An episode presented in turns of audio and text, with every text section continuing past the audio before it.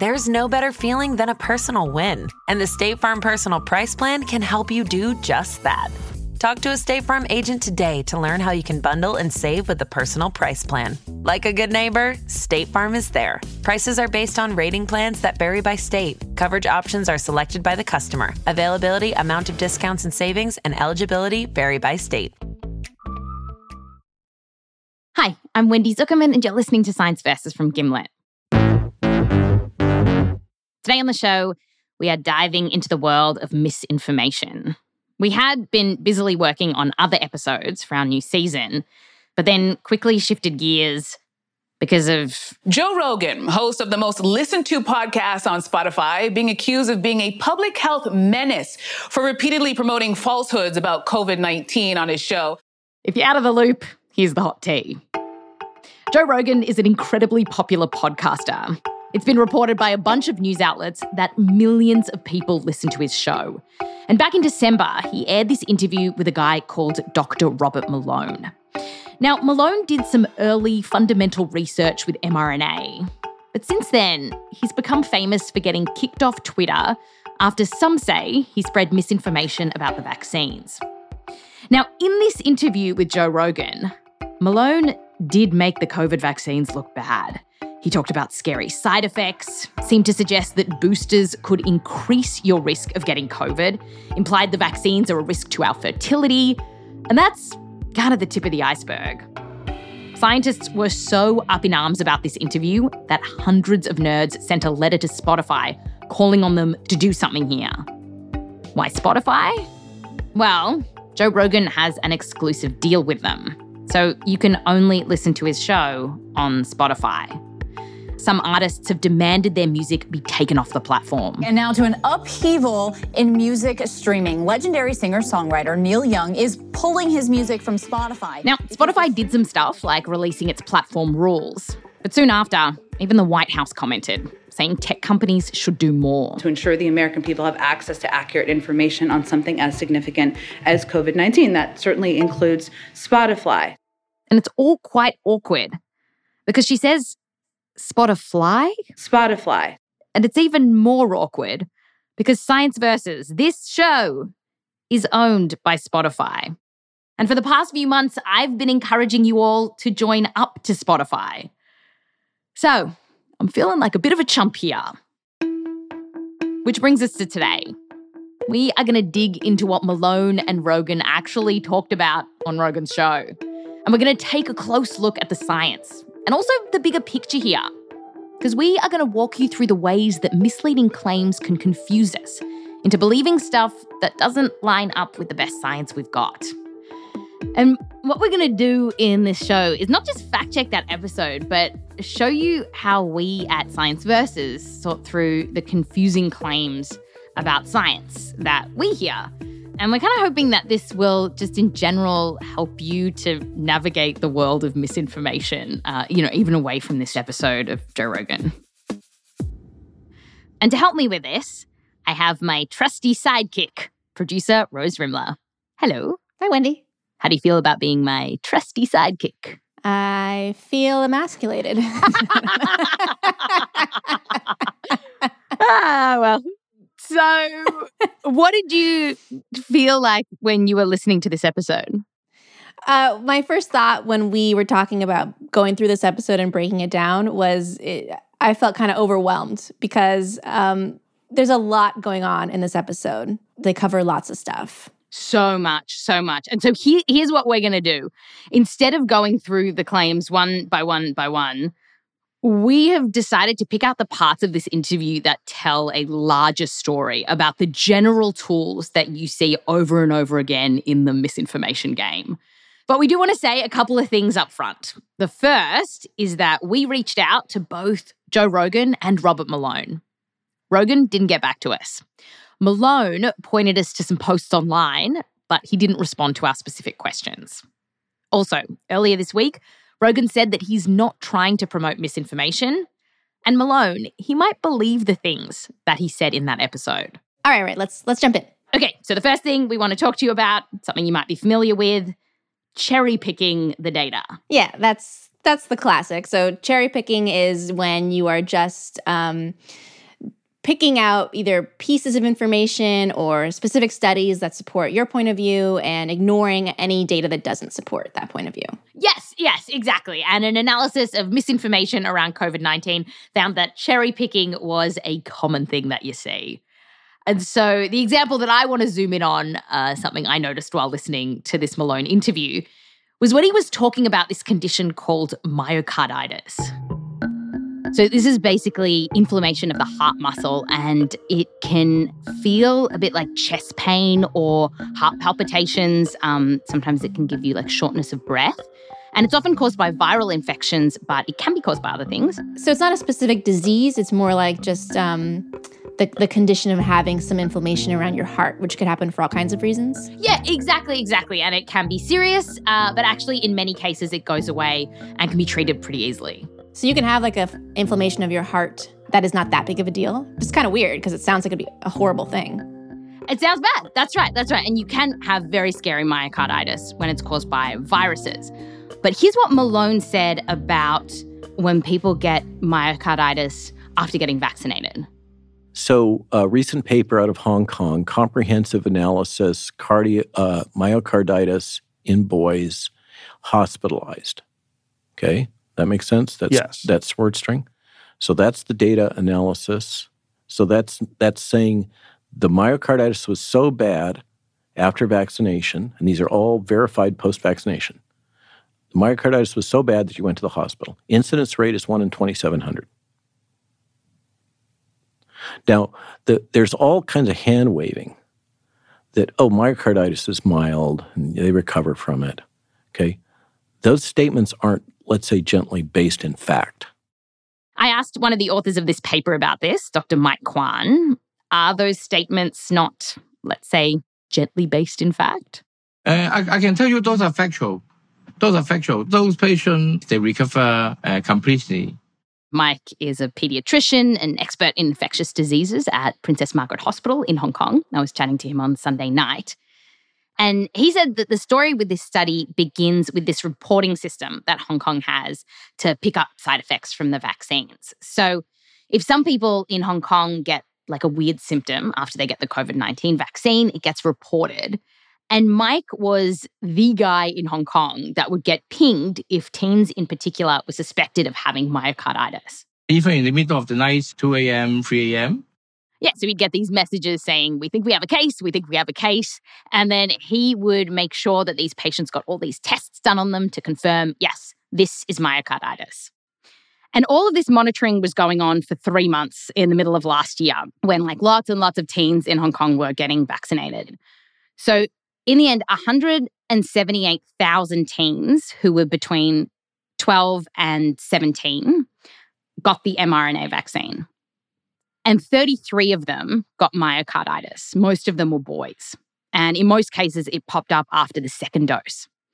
Now, when you zoom in on the stats for boys, it actually did turn out in this study that one in 2,700, just what Malone said, had myocarditis. So just looking at that study, Malone is right. And having anything going wrong with your heart, like it could, it could freak you out. And I asked Mike about this.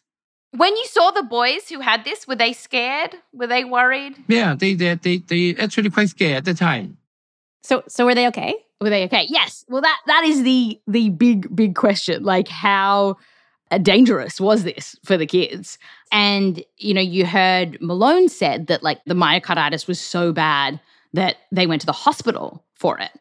But the thing is, if you read the paper that Mike wrote, it's very clear that all of the cases were mild. And in fact, Mike told me that a big reason the kids were in the hospital is because Mike wanted to do all these fancy tests on them, like cardiac MRIs that aren't available in like a regular doctor's office. All cases were hospitalized because we would like to perform a detailed workup for them. So they didn't need to be there to like keep them alive. No. No, no, no, no, no, no. In fact, he said that these patients, they all cleared up with either painkillers like ibuprofen. Some of them even not require medications and they just take a rest and eventually they recover by themselves.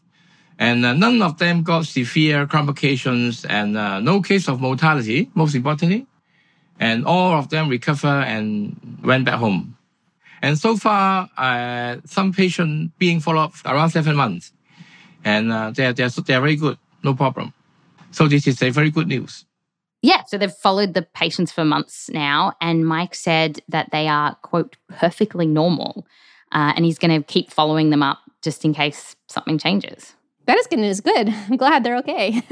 yeah. So, you know, when I think about how Malone talked about this study, it was almost, I don't know what's going on in his head, but it, it felt like he trusted and focused on the negative things in this study, but then didn't trust all the positive stuff. Yeah, it's like, it almost sounds like he had a copy of the study where all the neutral and good parts were like blacked out, like redacted for some reason. Yes, exactly. You know, and since uh, that Hong Kong paper, there's been other research. Uh, say this even bigger study that came out of Canada, which had uh, something like you know more than three hundred thousand boys in in that same age group and it found that the rates of myocarditis after the vaccines were even lower. So in that case, so in that study, it was roughly one in 10,000. And again, no deaths. So like a bigger study found an even smaller risk. Exactly. And you know, if you're worried about myocarditis for your kid, like that is a complication of COVID. You can get myocarditis from getting COVID, the disease. Yes, yes. In fact, one study from the CDC found that one in every 750 kids under the age of 16 who got COVID also got myocarditis, which is higher than the risks associated with the vaccine. You know, I do want to say that we really went down the rabbit hole to see if we could find any cases of myocarditis from the vaccines that were not mild.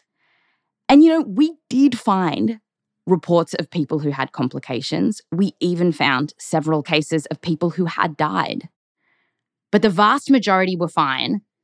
And if you're going searching for the worst case scenario, then you really need to be also thinking about the deaths from COVID.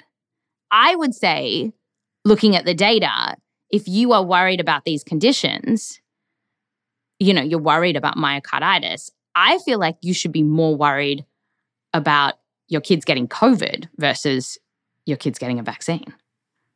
That makes sense to me. All right. So that is my story about cherry picking the data. You don't tell people how COVID, the illness we are trying to vaccinate for, can cause complications. You focus on the very, very scary things. I don't know if he intended to miss all of this, uh, but it is a classic case of cherry picking. Okay, so the next thing that we're going to talk about is um, looking out for anecdotes, stories, especially like scary or like really emotional stories. Uh, this is a classic, a classic one for the misinformation game. Yeah, yeah. We know that anecdotes carry a lot more weight than they really have any business to.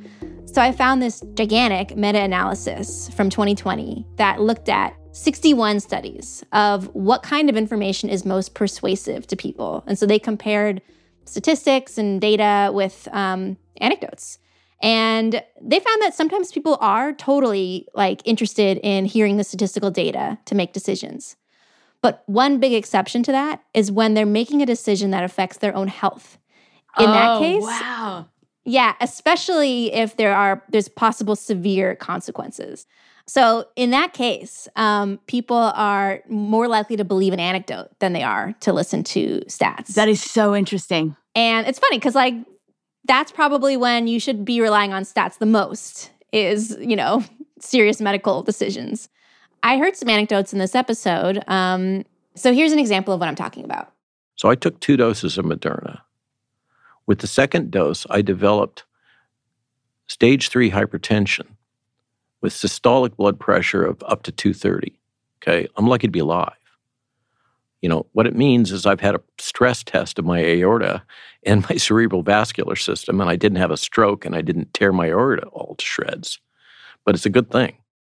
Whoa, he, he's saying that came from that came from the vaccine. So the context here is he's he's saying that people who got COVID before they got vaccinated had a worse reaction to the vaccine. And and he's one of those people. He got COVID and then he got vaccinated. Right. And he's saying his reaction was so bad, he, he he's basically implying he nearly died. You know, I'm lucky my, my aorta didn't tear all to shreds. Yeah. Yeah, that's a memorable line. So is um I guess first thing very powerful anecdote. Um is is it true? Is any of that I mean, obviously, I, I don't know what happened to him personally, but is this a thing that happens that if you get COVID and then get the vaccine, your symptoms can be worse? Yeah, we, we can't say what happened to Malone, but we're moving beyond the anecdote, which is the whole point of science. So I looked into this and I did find a couple of studies that asked this question. And they did find that actually there's some evidence that if you had COVID before you got your COVID shot, you might have worse side effects from the vaccine. Oh, okay. Okay. One study that followed people who were describing their symptoms over time, whether they had COVID and then after they got the vaccine, they found that um, if you had never had COVID before you got your vaccine, for example, with Pfizer, your chances of getting a flu sort of side effect from the vaccine are about one in five. Got it.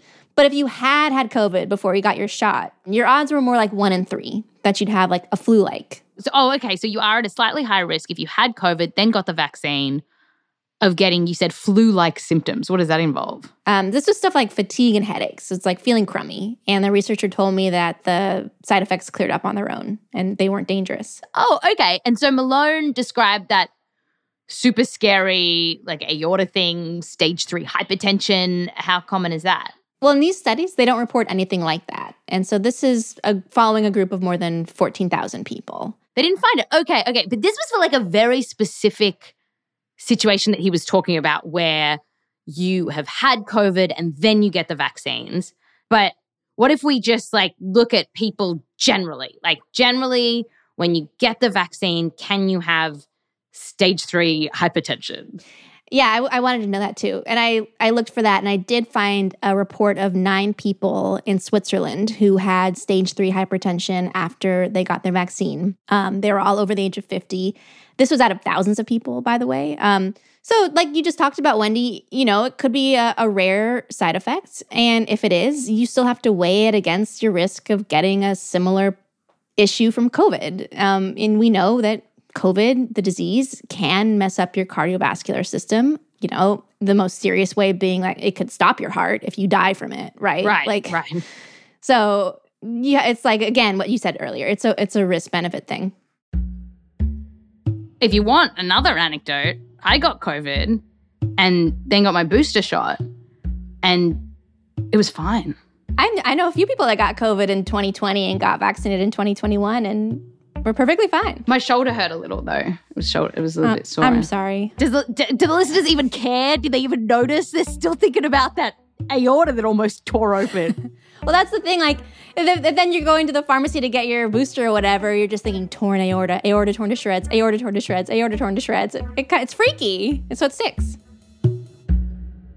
And there's one more thing I want to bring up here. So we know that stories can be really good at grabbing our attention and our emotions, and they can actually be more memorable than just hearing stats. We know that because we use them on our show on Science Versus. We often have anecdotes in our episodes. Sprung. no, no, no, no. But like, I don't mean to put smoke up my own ass, but like, when we use anecdotes, we are really careful to to use them to try to represent the bigger picture of science. Right. It's to illustrate a point that we see in the data. Like I I don't know the takeaway necess- like the takeaway isn't like if you hear a story on a science podcast, you should run screaming. But you also want to be listening for your data that backs up whatever that story is trying to tell you. Okay, so our next question is Can the vaccines mess up your period? Because in Rogan's podcast, they sure made it feel like that. There's a huge number of dysmenorrhea and menometrorrhagia. What are, what are those? This is alterations in menses in women. oh, right. That there's- is that's a huge issue. There's and and they deny it. Is it a huge issue? We look at whether or not the vaccine messes with our period over in our full episode on this, which you can find over on our main feed. Just search for Science Versus in Spotify. That's Science VS. And click on our episode, Joe Rogan, The Malone Interview. We also have a couple of other episodes on misinformation that you might want to check out, including what tech platforms like Spotify should actually do to stop misinformation spreading on their platforms. So go check it out. Just search for Science versus Science VS in Spotify. Funnily enough. I'm Wendy Zuckerman. Back to you next time.